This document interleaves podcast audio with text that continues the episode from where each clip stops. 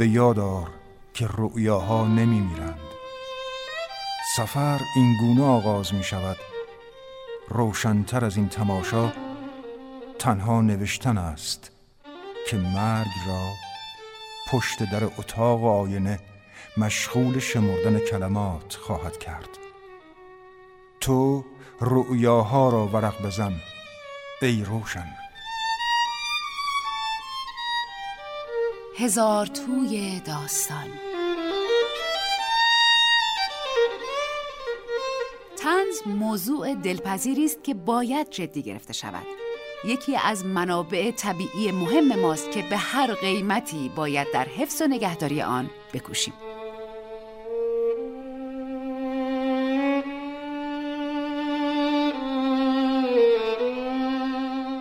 نگاه جیمز تربر نویسنده، تنز پرداز، روزنامه نگار، نمایشنامه نویس و کارتونیست آمریکایی که امشب در برنامه هزار توی داستان مهمان ما خواهد بود.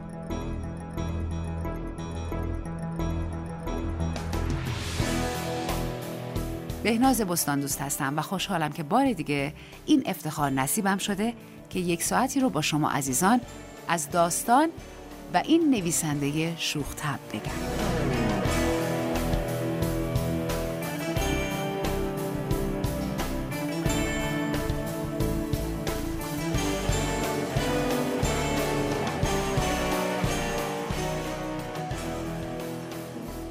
وقتی جیمز 14 ساله بود اتفاق ناگواری براش رخ میده که خیلی در زندگیش تاثیر می‌ذاره. یک روز تابستانی با برادراش مشغول بازی ویلیام تل بوده. ویلیام تل قهرمانی سوئیسی و تیرانداز ماهری بوده که فرمانده اشغالگران سرزمینش سیبی رو روی سر پسرش گذاشت و مجبورش کرد اون سیب رو نشونه بگیره و تیر رو از چله کمان رها کنه. وقتی جیمز و برادرش مشغول بازی بودن جیمز نقش پسرک رو بازی می‌کرده و برادر بزرگترش نقش ویلیامو. قطعا اون مهارت ویلیامو نداشته پس تیر به چشم چپ جیمز اصابت می‌کنه.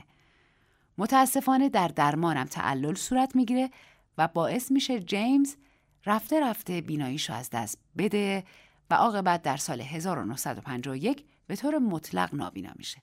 مشکل بیناییش از کودکی باعث شد اون از بسیاری از فعالیت های ورزشی و جنب و جوشای بچگان محروم بشه. شاید همین باعث شد جیمز به تخیل رو بیاره و این آثار به یاد موندنی رو از خودش به یادگار بذاره. از طرفی نکته دیگه هم در مورد فعالیت اون به چشم می‌خوره که گفتنیه. اوج فعالیت نویسندگی اون مصادف بوده با دوره بحران اقتصادی آمریکا. اما با وجود وضعیت بیناییش و شرایط تیر و تار جامعه معاصرش تننازیش در نوشتن و روحیه شوخ طبعش رو از دست نمیده. اون شادی و شادی بخشی رو وظیفه انسانی خودش می‌دونست.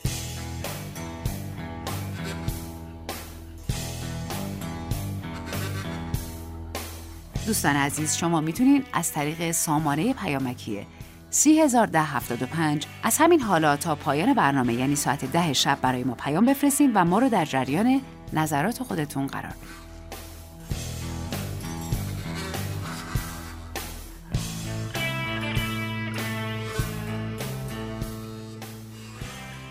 جیمز گروور تربر تنزنویس و هنرمند موفق آمریکایی در سال 1894 در شهر کلمبوس ایالت اوهایوی آمریکا به دنیا آمد.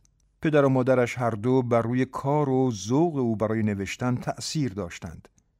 پدرش چارلز دوست داشت بازیگر یا وکیل شود اما برخلاف میلش درگیر مشاغل سیاسی شد و مادرش مری که از یکی از خانواده های متنفذ اوهایو بود روحیه تنز پرداز داشت و به گفته جیمز یک کمدین مادرزاد بود در سال 1913 به دانشگاه رفت ولی به دلیل مشکل بیناییش موفق به دریافت مدرک دانشگاهی نشد ولی در همان ایام در مجلات دانشگاهی تنز و مطالب ادبی می نوشت.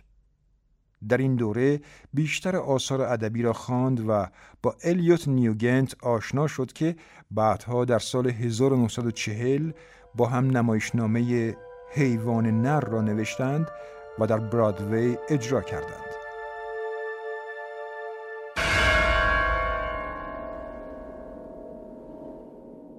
چشم آسیب دیده او مانع ورودش به ارتش شد بنابراین زمانی که در سال 1917 آمریکا به جنگ جهانی اول پیوست او در وزارت خارجه به سمت رمزخان استخدام شد او مدتی در سفارت آمریکا در فرانسه مشغول به کار بود بعد از مدتی به آمریکا برگشت و از سال 1921 تا 24 در زادگاهش در یک نشریه محلی کتاب و فیلم می نوشت و ستون ثابتی داشت.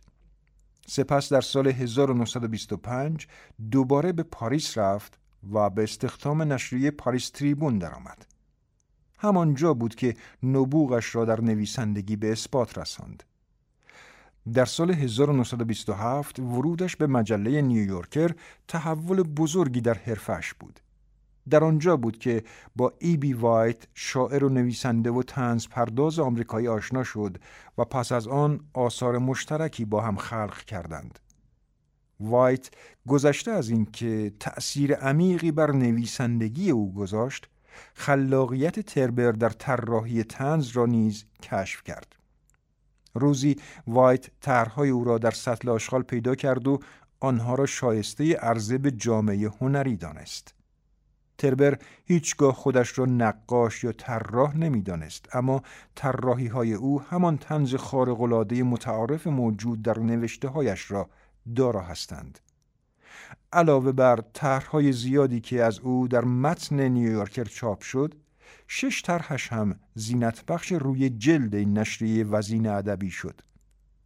همچنان با وخامت اوضاع چشمانش او طرحهایش را روی کاغذهای بسیار بزرگ و با ذربین می‌کشید. ای بی وایت و تربر در شهرت بین المللی نیویورکر نقش به سزایی داشتند. تربر با نوشتن مقاله و داستان کوتاه و طرحهای خاصش به مدت سی و یک سال یکی از ارکان اصلی این نشریه بود. در سال 1933 به علت شدت گرفتن مشکل بیناییش کار ثابت در نیویورکر را کنار گذاشت اما همکاری با آن را تا پایان عمر ادامه داد.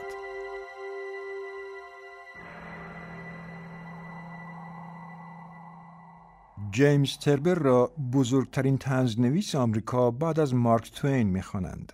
البته جنس تنز او تأثیر گرفته از توین نیست. خودش می‌گوید همه می‌خواهند بدانند من از مارک توین چیزی آموختم حقیقت آن است که من چندان چیزی از اون نخواندم. تامسایر را خریدم اما از شما چه پنهان میبخشید. نتوانستم تا آخر بخوانم. جیمز تربر دستی در ادبیات کودک و مقاله نویسی هم داشت. آثار دیگران را تصویرگری کرد چند متن اپرا نوشت و به ایفای نقش در نمایشنامه های پرداخت. از روی آثارش فیلم ها و نمایش ها و کارتون های تهیه شده است. او در نوشتن آثار داستانی بلند موفقیت شایانی کسب نکرد اما هنرش در خلق قطعات کوتاه به یاد ماندنی است. معروفترین داستان کوتاه او زندگی مخفی والتر میتی است که دو بار برای فیلم اقتباس شده است. یک بار در سال 1947 و بار دیگر در سال 2013 بسیاری از آثار تربر هجوامیز است. آدمهای سرگشته آثار او با دلتنگی در جهانی توضیح ناپذیر گام برمیدارند آدمهایی که به گونه خنده آور با جهان خود در جدالند. در این آثار حماقت و احساس پوچی که تمدن به انسانها میبخشد دیده می شود. از ویژگی های دیگر جیمز تربر قدرت واژه سازی او در آثارش است. خیلی از کلمات و اصطلاحاتی را که او در آثارش به کار برده برای اولین بار در زبان انگلیسی به کار رفته است. از جمله اصطلاح لانه باسترک به معنای دست بالا داشتن که نام داستان کوتاهی است که همکنون با هم میشنویم.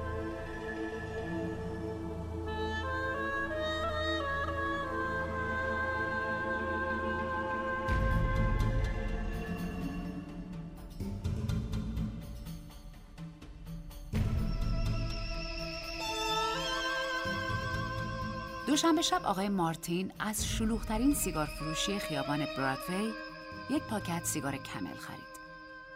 سانس سینما داشت شروع می شد و شش هفت نفر دیگر هم آمده بودند سیگار بخرند. مغازهدار حتی با آقای مارتین نگاه هم نکرد و آقای مارتین هم بسته سیگار را توی جیب بارانیش گذاشت و از مغازه خارج شد. اگر یکی از کارکنان اس او را موقع خرید سیگار می‌دید حتما حسابی تعجب می‌کرد. چون همه فکر می‌کردند آقای مارتین هیچ وقت اهل دود نبوده و نیست. اما کسی او را ندید. آن روز درست یک هفته می‌شد که آقای مارتین تصمیم گرفته بود خانم اولگین باروز را سربنیست کند. خود آقای مارتین خیلی از این اصطلاح سربنیست کردن خوشش می آمد چون به نظرش کاری که قرار بود انجام دهد چیزی نبود جز پاک کردن یک اشتباه. آن هم اشتباهی که از جانب آقای فیتفیلر سر زده بود. در طول یک هفته گذشته آقای مارتین هر شب نشسته بود و نقشهش را سبک سنگین کرده بود. حالا هم که راهی خانه بود دوباره به نقشهش فکر می‌کرد. برای بار صدم از اینکه یک جاهایی از نقشهش دقیق نبود و بعضی جاهای آن بر پایه حدس و گمان بود نگران شد. نقشه‌ای که کشیده بود معمولی اما شجاعانه بود و بنابراین ریسک بالایی هم داشت. هر لحظه ممکن بود اشتباهی روی دهد. خب البته در دل این نقشه زیرکی خاصی هم وجود داشت. محال بود کسی بو ببرد دستان ماهر و توانمند اروین مارتین در کار بوده است. همان رئیس دایره بایگانی شرکت اس که یک بار آقای فیتویلر در موردش گفته بود هر انسانی ممکنه اشتباه کنه غیر از مارتین هیچکس نمی‌فهمید دست مارتین در کار بوده است البته اگر حین ارتکاب نقشه دستگیر نمی‌شد کمی بعد هنگامی که آقای مارتین با لیوانی شیر در دست در آپارتمانش نشسته بود بار دیگر به کینه که از خانم اولگین باروز در دل داشت فکر کرد. در طول یک هفته گذشته هر شب به این موضوع فکر کرده بود. یاد اولین روز افتاد. روز هفتم مارس 1941 که صدای اردک مانند و ارعر خنده های زنک در تمام راهروهای شرکت اس پیچید. آقای مارتین استعداد عجیبی در به خاطر آوردن تاریخ ها داشت. رابرت پیر رئیس کارگزینی خانم باروز را به عنوان مشاور مخصوص و تازه منتصب رئیس شرکت آقای فیت ویلر معرفی کرده بود. از همان لحظه اول آقای مارتین از ریخت زنک خوشش نیامده بود اما به روی خودش نیاورده بود. بعد هم با لبخندی بیحال و نگاهی موشکافانه به سردی با خانم باروز دست داده بود. خانم باروز هم به کاغذهای روی میز او اشاره کرده بود و گفته بود خب داری گاری و گاوتو از چاله می‌کشی بیرون؟ با به یاد آوردن این جمله آقای مارتین که لیوان شیر را بر لب برده بود اخم کرد. به خود نهیب زد که باید روی جنایات آن زن به عنوان مشاور مخصوص رئیس تمرکز کند و نه لغزش های شخصیتی او. هرچند خود او به این فکرش اعتراض کرده و سپس اعتراضش را وارد دانسته بود اما می‌دانست که انجام این کار خیلی هم آسان نخواهد بود. خطاهای آن زن همچون شاهدی پر سر و صدا در دادگاه سرش تنین انداز بود. دو سالی می‌شد که خانم باروز مدام برای او دام پهن کرده بود. در راهروها، داخل آسانسور و حتی در دفتر کار خود مارتین یعنی همان جایی که زنک گهگاه و سمکوبان عین اسب سیرک وارد می‌شد و آن سوالهای احمقانش را با فریاد بر سر مارتین آوار می‌کرد. خب داری گاری و گاوتو از چاله می‌کشی بیرون؟ داری باخچه نخود فرنگیاتو زیر رو می‌کنی؟ داری تو بشکه بارون داد می‌کشی؟ داری ته بشکه ترشی رو در میاری؟ تو لونه باسترک نشستی؟ بعد هم این جوی هارت یکی از دو دستیار مارتین بود که برایش توضیح داده بود آن مزخرفات چه معنایی داشتند. جوی گفته بود حتما خانم طرفدار تیم داجراست. رد باربر بازی های داجرا رو گزارش می‌کنه. تمام این اصطلاحات مال جنوبی است. جویی حتی یکی دو تا از آن اصطلاحات را هم معنی کرده بود. زیر رو کردن باشه نخود فرنگی یعنی خشن بازی کردن. نشستن تو لونه باسترک یعنی با خیال راحت نشستن مثل یه توپچه بیسبال که هر سه تا توپشو زده هیچ امتیازی هم از دست نداده باشه آقای مارتین خیلی تلاش می‌کرد تا به آن حرفها توجه نکند حرفهای خانم باروز آزاردهنده بود و مارتین داشت دیوانه می‌شد اما از طرفی هم چنان آدم محکمی بود که محال بود به خاطر چنین حرفهای بچگانه ای تصمیم به کشتن کسی بگیرد خوشبختانه وقتی آقای مارتین به اتهامات خانم باروز میاندیشید اتهاماتی که کاملا متوجه خانم باروز بود عقلش را به کار می گرفت. همیشه در برابر خانم باروز در نهایت شکیبایی ظاهرا ادب را رعایت می کرد. دستیار دوم او یعنی خانم پرد یک بار به او گفته بود به نظر من شما این خانم دوست داری. آقای مارتین هم فقط لبخند زده بود. در ذهن آقای مارتین مدام چکش دادگاه صدا می کرد و پرونده خانم باروز همچنان مفتوح بود. خانم اولگین باروس متهم بود با تلاش های آشکار، مداوم و آگاهانه سعی در تخریب عملکرد و نظام شرکت FNS را داشت. بررسی نحوه ورود او به شرکت و سپس رسیدن او به قدرت موضوعی مهم، معتبر و قابل استناد بود. آقای مارتین این ماجرا را هم از زبان خانم پرت شنیده بود که انگار توانایی خاصی داشت تا از همه چیز باخبر شود. به گفته خانم پرت، خانم باروس در زیافتی با آقای ویتویلر آشنا شده بود. در آن زیافت خانم باروس موفق شده بود آقای فیتویلر را از شر یک آدم چارشانه حسابی سرخوش نجات دهد چون آن طرف رئیس شرکت FNS را با مربی مشهور یکی از تیم‌های فوتبال غرب آمریکا اشتباه گرفته بود. خانم باروز آقای فیتویلر را روی یکی از مبلها نشانده و بعد هم جادوی اهریمنیش را روی او انجام داده بود. فیتویلر با کلاس و مسن هم همانجا و همان موقع متوجه شده بود خانم باروز توانایی خاصی داشت تا تمام استعدادهای او و توانایی های شرکتش را شکوفا کند. یک هفته بعد هم خانم باروز را به عنوان مشاور مخصوص خود در شرکت FNS معرفی کرده بود. از همان روز هم شرکت به طور کامل به هم ریخته بود. بعد از اخراج خانم تایسون آقای براندش و آقای بارتلت آقای مانسن هم کلاهش را برداشته بود و از شرکت رفته بود. بعدا هم نامه استعفایش را به شرکت فرستاده بود. بعد از تمام آن وقایع بود که رابرت سپیر به خودش جرأت داده بود و با آقای فیتویلر صحبت کرده بود. آقای رابرتس به این نکته اشاره کرده بود که اداره تحت نظارت خانم باروز کمی به هم ریخته شده بود. گفته بود احتمالا رئیس فکر نمی کرد برنامه کاری قبلی آنها خیلی بهتر از سیستم جدید بود؟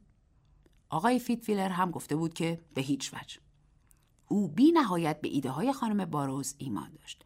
بعد هم اضافه کرده بود کارمندا به یکم چاشنی نیاز دارن. یکم چاشنی تمام اون چیزیه که کارمندا رو درست می‌کنه. آقای رابرتس هم تسلیم شده بود. آقای مارتین به جزئیات تک تک تغییراتی که خانم باروز با خود آورده بود فکر می‌کرد. انگار خانم باروز ابتدا گچبری های امارت شرکت را ذره ذره تخریب کرده بود و حالا هم با یک کلنگ به جان سنگ های زیر بنا افتاده بود.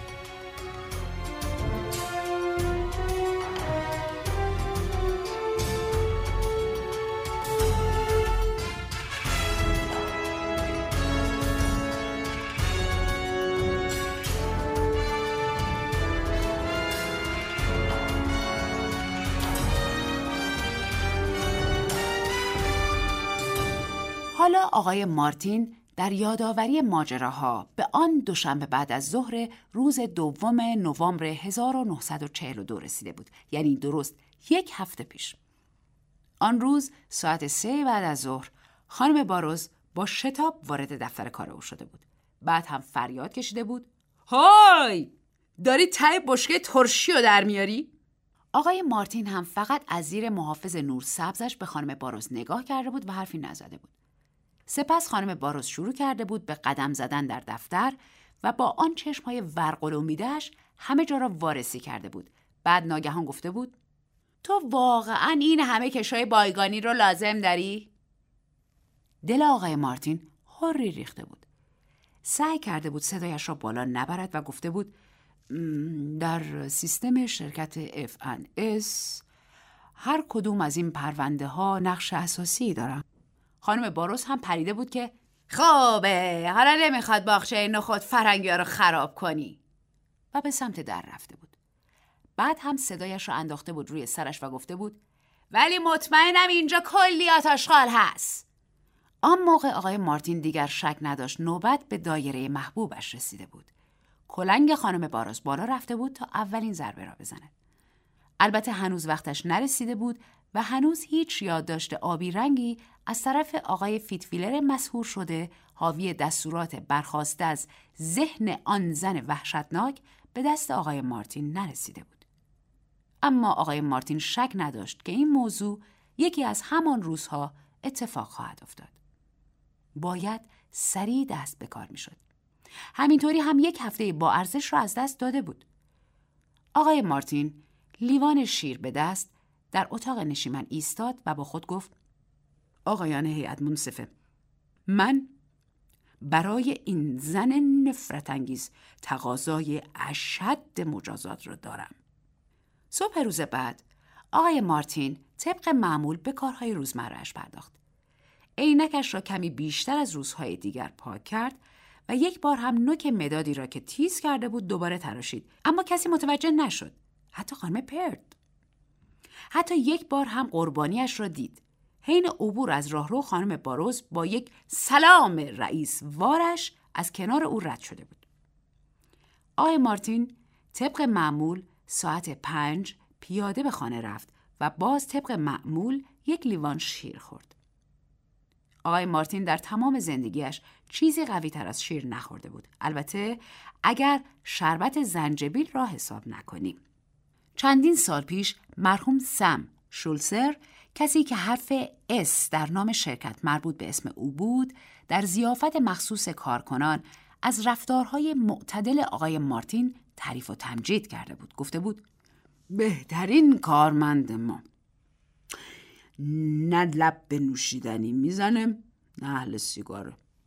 نتیجهش هم که خودتون داریم می‌بینیم آقای فیتویلر هم که در جمع حاضر بود با تکان سر حرف او را تایید کرده بود آقای مارتین در حالی که به روز موعود فکر می‌کرد وارد رستوران اشرافتس در خیابان پنجم نزدیکی خیابان چهل و ششم شد طبق معمول ساعت هشت بود که به رستوران رسید ساعت یک رو به نه هم طبق روال همیشگی شامش را همراه با خواندن صفحه اقتصادی روزنامه سان تمام کرد.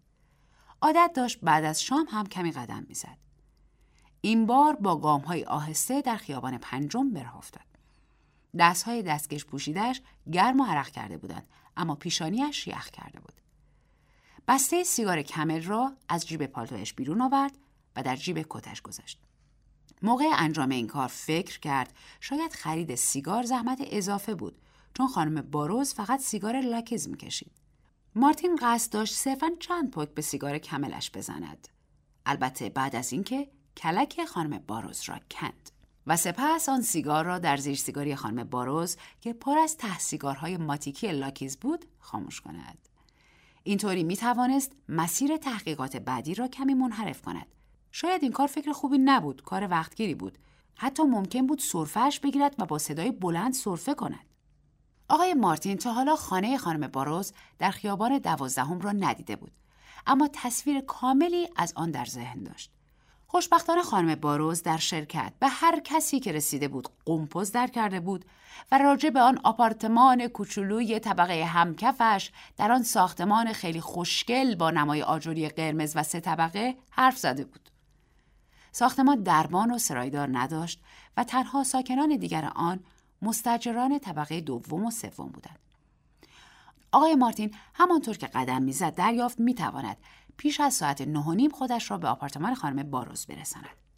فکر کرده بود باید از رستوران اشرافس از طریق خیابان پنجم به سمت شمال برود و آنقدر ادامه دهد تا به محلی برسد که اگر از آنجا تا خانه خانم باروز پیاده می‌رفت ساعت ده به آنجا می رسید. ساعت ده امکان ورود و خروج ساکنان ساختمان کم بود. هرچند این قسمت از کار مانند گرهی در مسیر مستقیم نقشه ساده او بود اما مجبور بود آن را بپذیرد. محال بود آدم زمان ورود و خروج سایرین به خانهشان را بداند. هر ساعت دیگری هم خطرات خودش را داشت. اگر حین ورود به ساختمان کسی او را می‌دید مارتین باید نقشه قتل خانم اولگین باروز را برای همیشه در قسمت پرونده های راکت ذهنش بایگانی می‌کرد.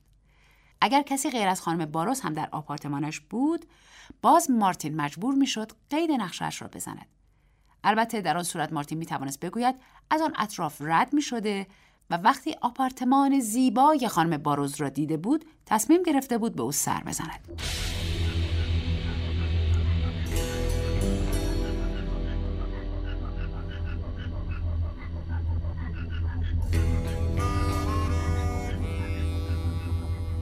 هجده دقیقه از نه گذشته بود که مارتین وارد خیابان دوازدهم شد. ابتدا مردی از کنارش گذشت و سپس زن و مردی که گرم صحبت بودند. هنگامی که مارتین به آپارتمان خانم باروس در عواست چهارراه رسید تا فاصله 20 تا 30 متری او کسی دیده نمی‌شد. در یک چشم به هم زدن از پله ها بالا رفت و جلوی در ساختمان ایستاد. بعد هم زنگ زیر پلاک اسم خانم اولگین باروس را زد.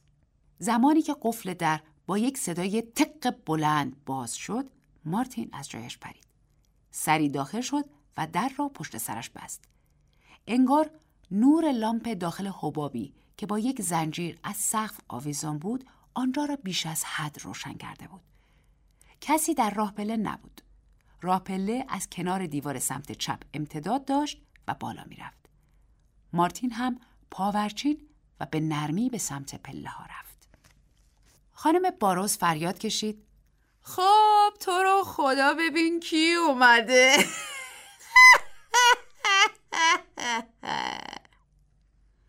و زنگ خنده ار مانندش که شبیه صدای شلیک تفنگ بود به هوا برخواست. مارتین هم مثل فوتبالیستی که قصد دریبل زدن داشت خانم باروز را با دست کنار زد و وارد آپارتمانش شد. خانم باروز گفت هوی حالم نده و بعد در را بست. حالا در اتاق نشیمن خانم باروز بودند که به نظر آقای مارتین انگار صدها لامپ آنجا را روشن کرده بود.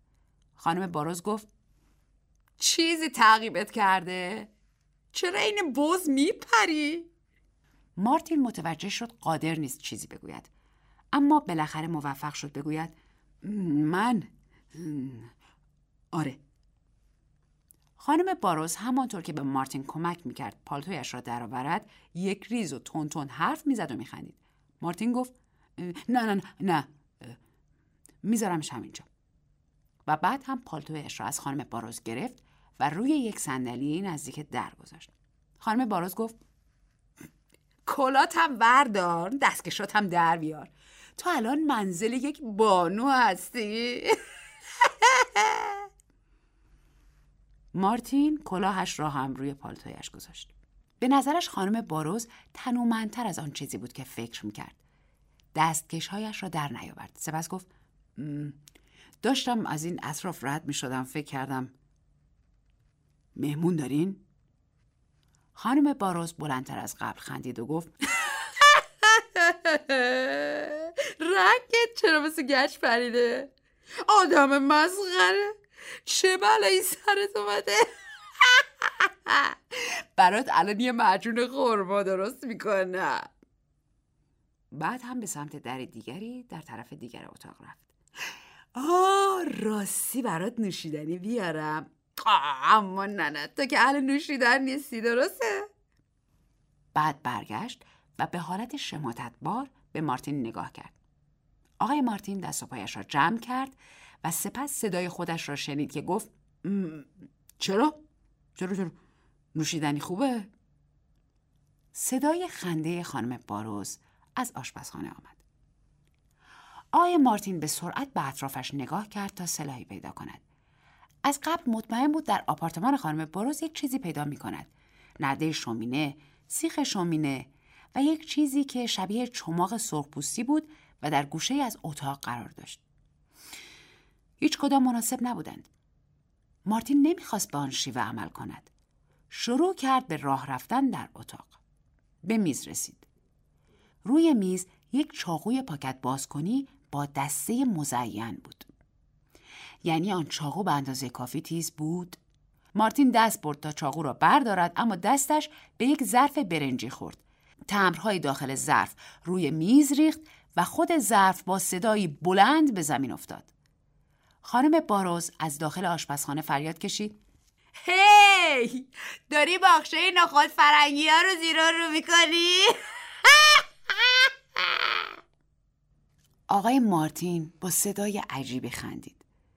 بعد چاقو را برداشت و نوک آن را روی مچ دست چپش امتحان کرد. کند بود. به درد نمی‌خورد. هنگامی که دوباره سر و کله خانم باروز با دو لیوان بزرگ پیدا شد، آقای مارتین که همچنان دستکش به دست ایستاده بود، ناگهان متوجه شد چقدر نقشه‌ای که کشیده بود خیالی بود. پاکت سیگاری که در جیبش بود، نوشیدنی که برایش آماده شده بود. حالا می‌دید چقدر نقشش غیر عملی بود. حتی بیشتر از آن نقشش غیر ممکن بود. اما ناگهان جایی در اعماق ذهنش فکری جوانه زد و رشد کرد. خانم باروز گفت محض رضای خودم دستکشات در بیار. آقای مارتین گفت من همیشه تو خونه دستکش دستم می‌کنم. فکری که در ذهنش شکوفا شده بود عجیب اما محشر بود. خانم باروز لیوانها را روی میز جلوی یکی از کاناپه ها گذاشت و بعد روی همان کاناپه نشست گفت بیا بشین اینجا آقای عجیب غریب آقای مارتین هم رفت و کنار خانم باروز نشست با دستکش درآوردن یک نخ سیگار. از پاکت سیگار کار سختی بود اما آقای مارتین موفق شد. خانم باروز برایش کبریت کشید و در حالی که میخندید گفت خوب. لیوان مارتین را به دستش داد و ادامه داد. این خیلی محشره. تو با سیگار و نوشیدنی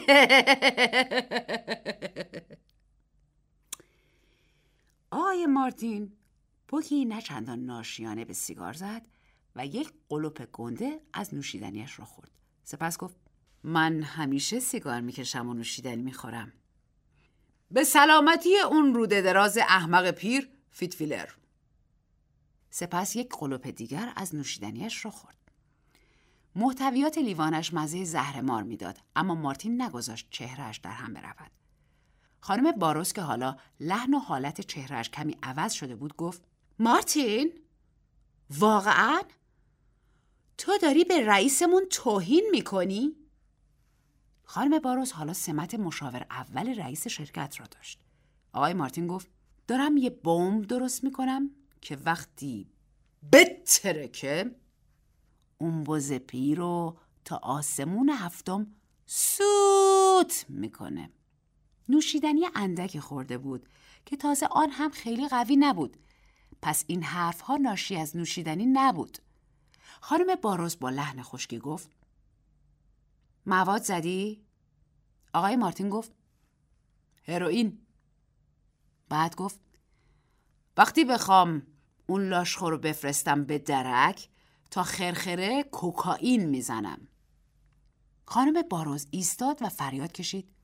آقای مارتین شما دیگه شورش رو در آوردی همین حالا بزن به چاک.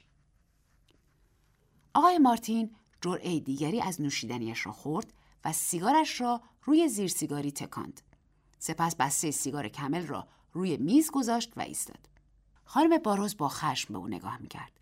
مارتین رفت و پالتویش را پوشید و کلاهش را روی سر گذاشت. گفت حتی یک کلمه از این حرفام نباید درس پیدا کنه. و انگشت اشارش را روی لبش گذاشت. خانم باروز تنها توانست یک کلمه بگوید. جدا؟ آقای مارتین دستش را روی دستگیره درگذاشت و گفت من تو لونه باسترک نشستم. بعد زبانش را درآورد. برای خانم باروس شکلک درآورد و از آپارتمان خارج شد. موقع خروج هم هیچ کس او را ندید. آقای مارتین پیاده به آپارتمانش برگشت و وقتی به آنجا رسید هنوز خیلی به ساعت یازده مانده بود. هیچ کس ورودش به خانه را ندید. پس از شستن دندانهایش و وقتی دو لیوان شیر خورد احساس کرد حالش جا آمده. حال خوبش علامت سرخوشی نبود چون اصلا سرخوش نشده بود. پیاده روی هم باعث شده بود اندک تاثیر نوشیدنی که خورده بود از بین برود. آقای مارتین روی تختش دراز کشید و کمی مجله خواند. ساعت دوازده نشده بود که خوابش بود.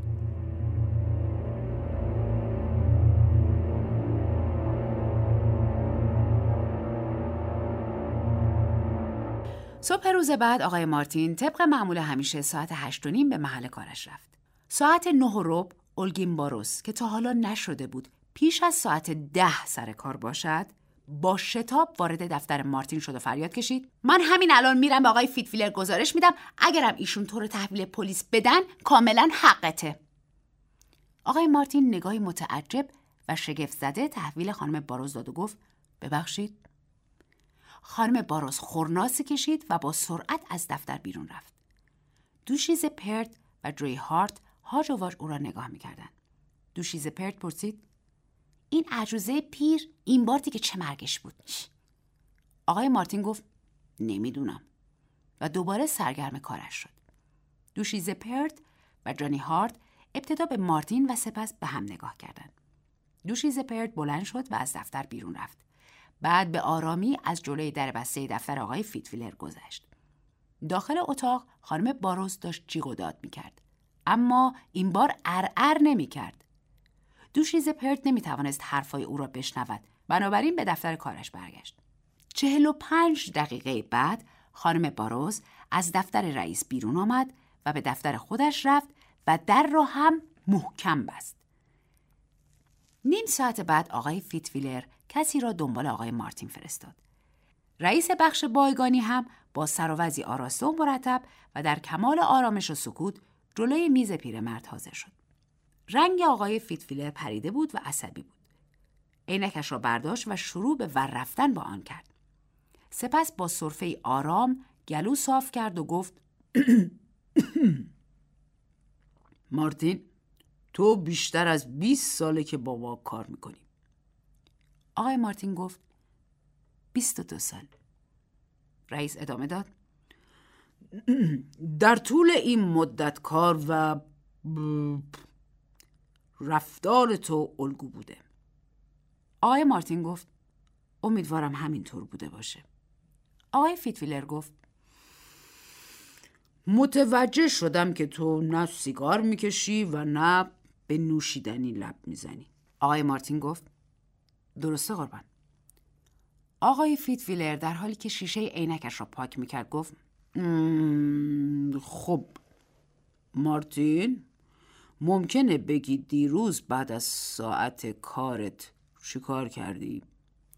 آقای مارتین مکس کوتاهی کرد.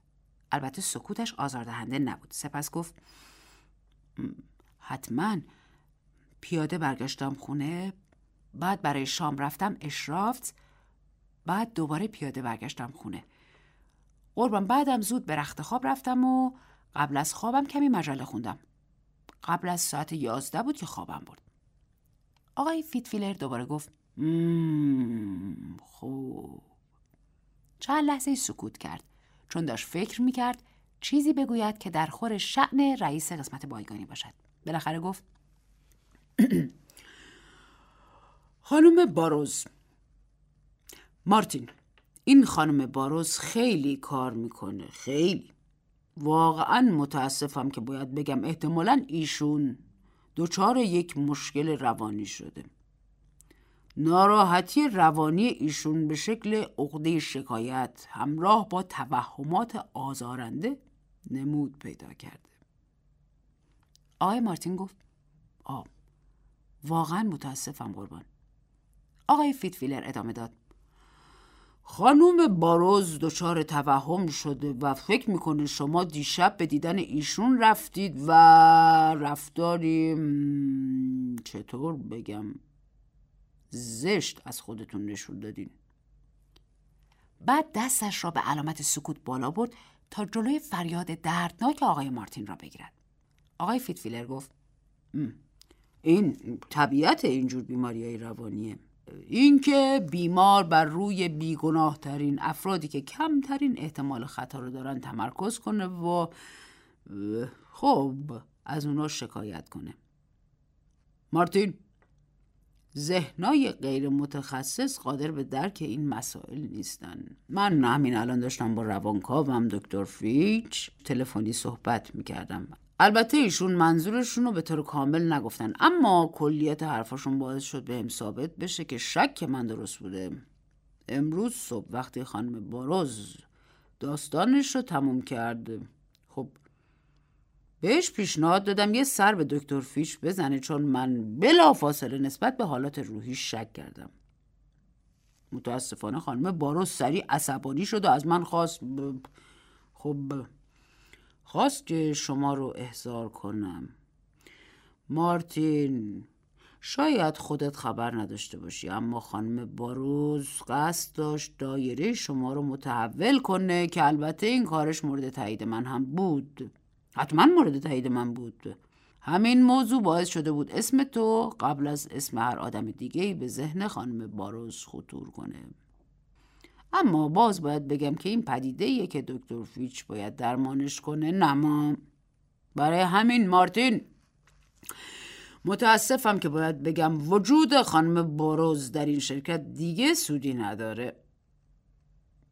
آقای مارتین گفت آه قربان من واقعا از این موضوع متاسفم. درست در همین لحظه در دفتر فیتفیلر با چنان شدتی باز شد که انگار شاهلوله گاز منفجر شده بود و خانم باروز مثل تیری که از چله کمان رها شده باشد وارد شد. خانم باروز جیغ کشید. این موش کوچولو داره انکار می‌کنه نمی‌تونه قسر در بره. آقای مارتین بلند شد و با احتیاط رفت جایی کنار صندلی فیتویلر ایستاد. خانم باروز زوزه کشان گفت تو دیشب تو خونه من هم نوشیدنی خوردی هم سیگار کشیدی. خودت هم خوب می‌دونی. بعدم به آقای فیتویلر گفتی روده دراز احمق پیر و اینکه وقتی تا خرخره هروئین زدی ایشونو منفجر می‌کنی و میفرستی آسمون هفتم. بعد لحظه سکوت کرد تا نفسش بالا بیاید و در این موقع بود که در چشمان از حدقه درآمدهاش برق جدیدی ظاهر شد. سپس گفت اگه تو مردک مزخرف یادم کتوله معمولی نبودی فکر می‌کردم تموم اون نقش کار خودته تو زبور تو برای من درآوردی و گفتی که توی لوده باسترک نشستی چون خودتم خوب می‌دونستی وقتی که من اینا رو بگم کسی حرفمو باور نمی‌کنه خدای من واقعا نقشت عالی بود دیوان وار و با صدای بلند ارعر می کرد. دوباره خشم تمام وجودش را گرفته بود. بعد غضبناک به آقای فیتویلر نگاه کرد. احمق پیر نمی‌بینی چجوری ما رو فریب داده؟ نمی‌فهمی چه نقشه ای کشیده؟ اما آقای فیتویلر یواشکی تمام دکمه هایی را که زیر لبه میزش بود فشار داد و تمام کارکنان شرکت S سرازیر شدن داخل دفتر. آقای فیتویلر گفت استاکتن تو و فیشبین خانم باروز رو به منزلشون ببرید. خانم پاول شما هم همراهشون برید.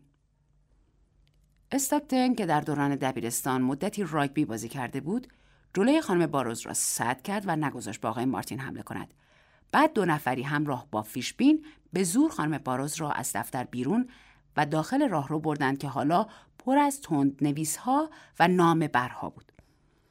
خانم باروز همچنان با جیغ آقای مارتین را نفرین می کرد. نفرین های نامفهوم و ضد و نقیز. بالاخره سر و صدا به انتهای راهرو رسید و سپس خاموش شد. آقای فیتفیلر گفت واقعا از این اتفاق متاسفم. مارتین می‌خوام ازت خواهش کنم فراموشش کنی آقای مارتین گفت بله قربان و در حالی که حدس می‌زد جمله بعدی رئیسش این خواهد بود که کل ماجرا تمام شد به سمت دفتر به راه افتاد. فراموشش می‌کنم. سپس مارتین از دفتر خارج شد و در را بست. در راهرو گام های آقای مارتین نرم و سریع بود. هنگامی که به دفترش رسید دوباره سرعت گامهایش عادی شد. مارتین به آرامی طول دفتر کارش را طی کرد و به سمت پرونده W20 رفت. بار دیگر تمرکز و دقت در چهرهش مشهود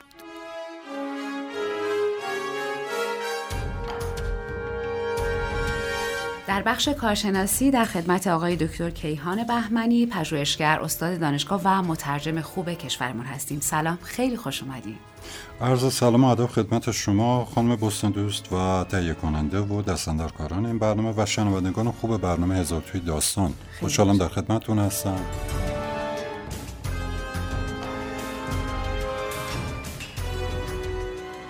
یه تشکر ویژه‌ای من باید از شما داشته باشم از طرف خودم تهیه کننده و مخاطبان فرهیخته هزار توی داستان بابت اینکه شما این داستان لانه با سرک و که از ترجمه های خوب خودتون هست در اختیار ما گذاشتین و هنوز جای چاپ نشده. خیلی ازتون سپاس گذارم. باعث افتخارم برنامه در این داستانم تربر مثل بقیه نویسنده های هم اصرش و همچنین بقیه داستان های دیگه ای که نوشته به محتوای از خود بیگانگی انسان مدرن در تمدنی که خودشونو ساخته می‌پردازه. زاویه داستان سوم شخصه که محدود به ذهن آقای مارتینه. زاویه دیدی که نویسنده در این اثر به کار می‌بره. زاویه دید سوم شخص محدود هستش و معمولا نویسنده ها از این زاویه دید و از زاویه دید نمایشی برای ایجاد حس تعلیق استفاده می‌کنن و اینکه خواننده رو بکشونند با خودشون که ادامه داستان رو بخونند. یعنی همه چیز رو فاش نمی‌کنه. همه چیز رو فاش نمی‌کنه به هیچ وجه و یک چیزهایی رو نگه میداره برای مراحل بعد که یواش یواش مشخص بشه. در این داستانی که ما داریم این زاویه دید سوم شخص محدود یک نکته مثبت داره یک نکته منفی. نکته مثبتش همون بحثی هستش که حس تعلیق رو به وجود میاره و ما دوست داریم بدونیم چه اتفاقی در ادامه داستان رخ میده. اما خب یک نکته منفی هم داره. اونم از این جهت که ممکنه بعضی از خواننده ها بعد از اینکه این داستان رو می‌خونن با خودشون فکر بکنن که چرا ما فقط صدای قهرمان داستان و صدای مرد رو میشنویم و چرا صدای اون خانم رو هیچ وقت نمیشنویم.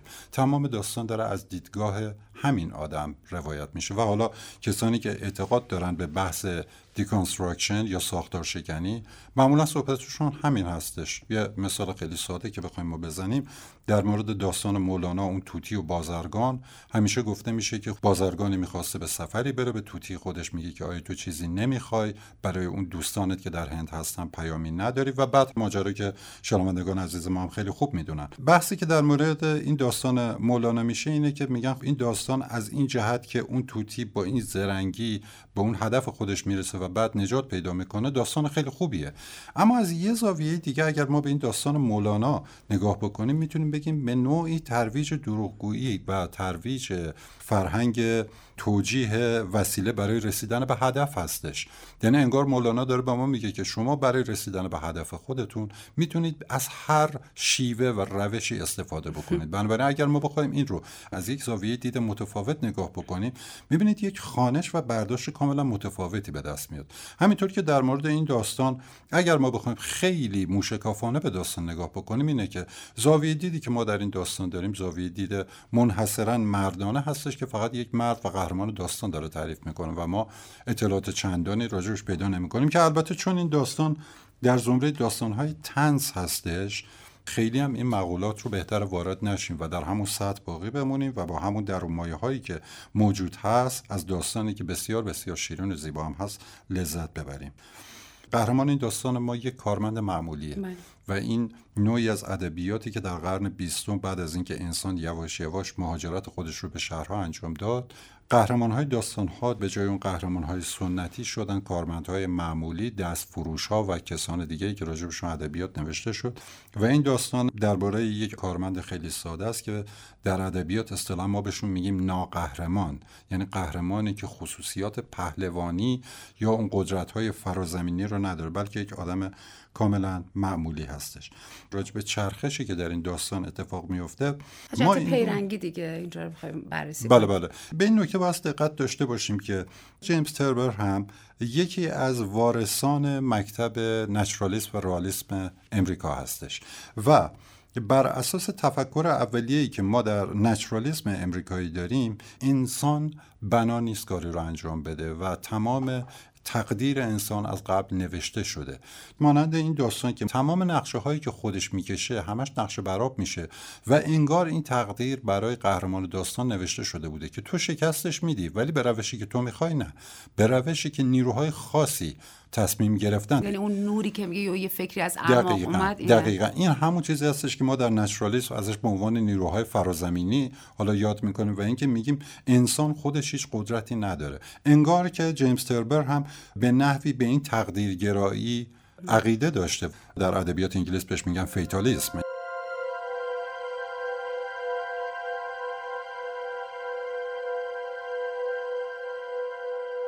این اصطلاحاتی که به کار می‌بره از بازی بیسبال یک نماد خاصی که نیست فقط یه جور شخصیت پردازیه که بعد اون خانم هم هی توضیح میده که هر کدوم از اینا چه معنی داره. ما می‌دونیم که نوعی از رئالیسم در ادبیات امریکا شروع میشه و بسیار بسیار مهمه تحت عنوان local color realism یا رئالیسم رنگ محلی. نویسندگان بزرگی مثل مارک توین یا سایرین وقتی می‌خواستن یک اثری رو بنویسن اونقدر از عناصر محلی استفاده می‌کردن که شما کاملا می‌تونستی اون محل رو درک بکنی و حسش بکنی. مثلا مارک توین وقتی راجع به میسیسیپی مینوشت طوری از لهجه اطراف میسیسیپی استفاده می‌کرد یا از اصطلاحات اونجا استفاده می‌کرد که یک جور رنگ محلی به کار خودش می‌زد. و دقیقا تربر هم همین کار رو در این داستان انجام میده. یعنی از اون اسم هایی که در داستان داریم چون می‌بینیم بسیار اسم زیاد داریم بله، در این بله، داستان کوتاه و هم هم اسم های امریکایی هستن و اسم شرکت ها و حالا اون بسته سیگار کملی که می‌خره همه اینها یک جور رنگ محلی به زندگی نیویورکی میده در این داستان و این داستان رو تبدیل می‌کنه به یک داستان کاملا محلی. مثلا ما در ادبیات خودمون اسماعیل فسیحو داریم که وقتی راجع به درخونگاه می نویسه اونقدر این اصطلاحات مربوط به اونجا خوب استفاده می‌کنه که شما اصلا می‌تونید اون محیط رو درک بکنید بله. ولی شما وقتی مثلا داستان همینگوی رو برای مثال می‌خونید می‌بینید داستانهاش یک حالت یونیورسال و جهانی داره. معمولا شخصیتش اسم ندارند. به خاطر اینکه بناس یک نگاه جهانی رو در داستان خودش نشون بده. اما در مورد جیمز تربر و خیلی از نویسنده دیگه اینطور نیستش. چنان از اون عناصر داخلی و محلی استفاده می‌کنن که یک رنگ و بوی محلی هم به کار خودشون میده که در این داستان ما به صورت این اصطلاحات بیسبالی می‌بینیم که در طول داستان خیلی زیاده. داره. بله. در ارتباط با ترجمه چون خودتون زحمتش رو کشیدین می‌خواستم ببینم این نگاه تنز تربر و همینقدر محلی بودنش برای برگردان شما با چه مشکلاتی مواجه بودین؟ کار سختیه نه؟ حتما سخت هستش. ما در مطالعات ترجمه یک اصطلاحی داریم تحت عنوان ترجمه ناپذیری. ترجمه ناپذیری یک دیدگاه جزئی داره که میگن بعضی از جملات قابل ترجمه نیستن. یک دیدگاه جهانی و کلی داره که میگن اساسا هر چیزی که ترجمه بشه از بین میره به خاطر اینکه شما بخشی رو از دست می‌دید. بله. در مورد آثار تنز یا آثاری که اینقدر زبان محلی داشته باشن مترجم هر کاری هم که بکنه نمی‌تونه اون تنزها رو در بیاره. من یکی از تخصصهای اصلیم ترجمه آثار خانم آنتایلره همسر تقیه مدرسی نویسنده ایرانی آنتایلر امریکایی. یک نویسنده بسیار تنازی که خیلی دوست داره بازی کلامی بکنه. و من هر بار به یکی از این بازی کلامی می‌رسم می‌بینم غیر قابل ترجمه است. چون شما هر چقدر سعی بکنید بالاخره این مفاهیم اکثرا از دست میره. برای مثال چند وقت پیش من داشتم از یه نویسنده امریکایی کاری رو ترجمه می‌کردم. اصطلاحی داشتش که روی یک سکه ده سنتی ایستاد باقی پول رو هم داد. خب من اگر اینو می نوشتم کاملا بی‌معنی بود. ولی امریکای زبان می‌دونه که روی یک سکه ده سنتی وایستادن یعنی بلا فاصله توقف کردن. و این توی ترجمه در نمیادش اصلا. خیلی از داستانهای جیمز تربر به خاطر همین مسئله از بین میره. یعنی وقتی ترجمه میشه در زبان فارسی یکی از دلایلی که تربر رو ما در ایران فقط به داستان زندگی پنهانی والتر میتی می‌شناسیم. به خاطر همینه که اکثر طرحها و داستانهایی که نوشته اونقدر کوتاه و اونقدر تنازانه هستن که بعد از اینکه ترجمه میشه چیز زیادی ازش باقی نمیمونه.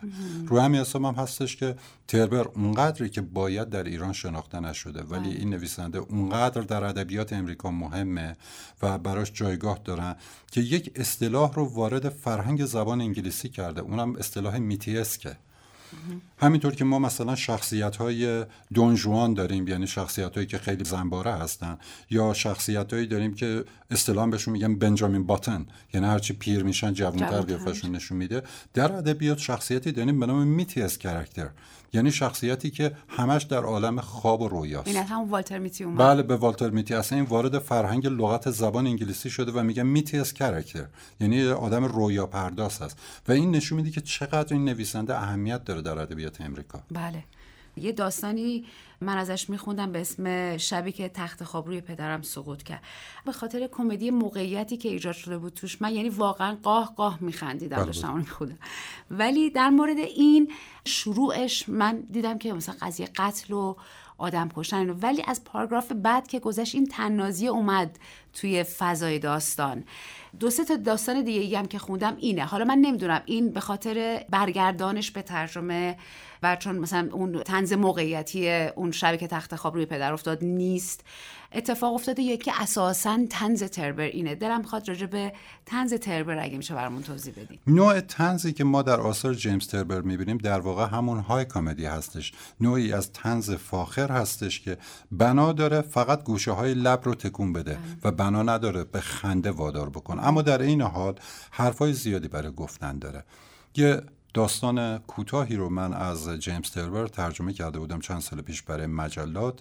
داستانی بود تحت عنوان ملاقات با سنت نیکولاس به روش ارنست همینگوی. خیلی داستان ساده بود. راجع به یک زن و شوهر و چند تا بچهشون بود که تو خونه بودن. سنت نیکولاس با اون کالسکش میاد و هدیه عید نوئل رو براشون می‌ذاره و میره. وقتی من داستان رو ترجمه کردم و برای یکی از مجلات فرستادم بلافاصله reject کردن که خب این داستان اصلا مفهومی نداره. و من مجبور شدم برم اونجا بشینم و براشون توضیح بدم که تربر با استادی تمام اون نوع نگارش همینگوی رو اومده در اینجا به سخره گرفته و به نحوی انتقاد کرده از داستانهای کوتاه همینگوی که اولا همینگوی خیلی کوتاه کوتاه می نویسه بله. بعد شخصیتاشون همشون اسمشون مرد زن بابا مامان بله. بچه بدونی که باشه و همه اینا رو خیلی زیبا تربر نشون داده بود اگر من بخوام این داستان رو ترجمه بکنم و در جایی چاپش بکنم در وهله اول باز خودم همراه داستان را بیفتم و راجبش توضیح بدم وگرنه اون پیامی که داشته گم میشه و خواننده عادی نمی‌تونه باشه ارتباط برقرار کنه. و این در مورد بسیاری از داستانهای جیمز تربر صادقه.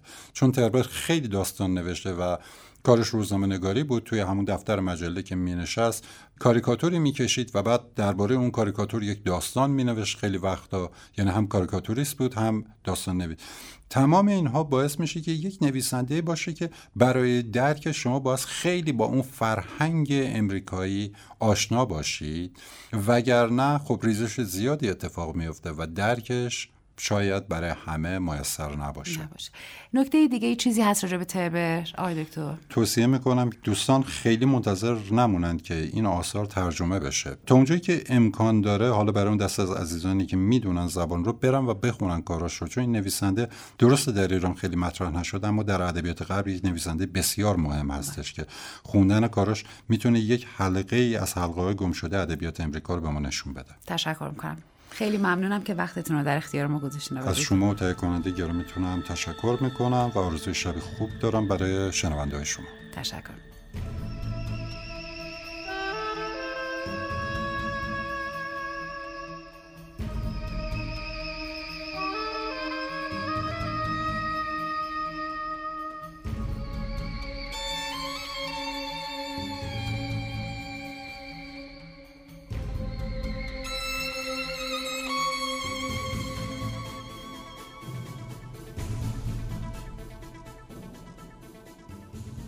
او می‌دانست کمدی و تراژدی خیشاوندند و چندان که کمدی می‌تواند از وضع انسان بگوید تراژدی نمی‌تواند.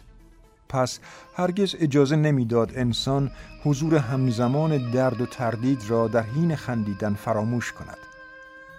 کتاب های مانند زندگانی من و روزگار سخت سرگل تربر به دنیای من خوش آمدید و کارناوال تربر شهرت او را به عنوان تنز پردازی با استعداد و تصویرگری نابغه دوچندان کرد جیمز تربر مردی قد بلند با عینکی ته استکانی بود که عمرش را عمدتا در سفر از ماشین تحریرش به سمت تابلوی نقاشی و بعد به دفتر کارش میگذراند. دو بار ازدواج کرد. ازدواج اولش 13 سال به طول انجامید. دخترش روزماری حاصل این ازدواج است.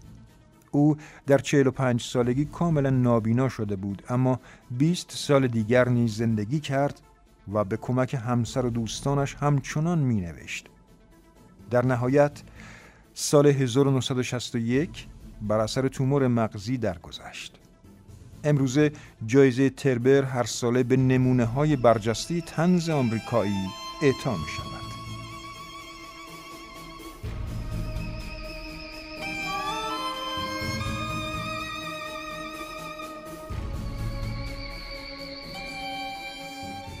برای تکمیل اطلاعاتمون راجع به تربر این نکته هم خالی از لطف نیست که بدونین اون همیشه و در هر حالی مشغول نوشتن و یا طراحی بوده و برای طرحهاش به هیچ جا رحم نمی کرده. از منوی رستوران گرفته تا کاغذ باطله ها و حتی دیوار. همچنین حافظه بسیار قویش هم از ویژگی های برجسته شخصیتیش بوده. در مصاحبه ازش خوندم که گفته بود حافظه من مثل یک گنج است که توش پر از آتشغاله. از شماره های غیر ضروری که به درد مخابراتم نمی‌خوره بگیر تا تاریخ تولد هر کسی که یک بار شنیدم. حتی گاهی جزئیات خاطرات دوستاش رو که مثلا 15 سال قبل براش تعریف کرده بودن اون به خود صاحب خاطر یادآوری می‌کرده. بنابراین این حافظه خیلی قوی به درد نوشتنش میخورده و به قول خودش برای نوشتن داستان به یادداشت برداری نیاز نداشته. کل داستان در مغزش بوده. میشسته و تون تون مینوشته ولی برای بازنویسی حسابی وقت میذاشته.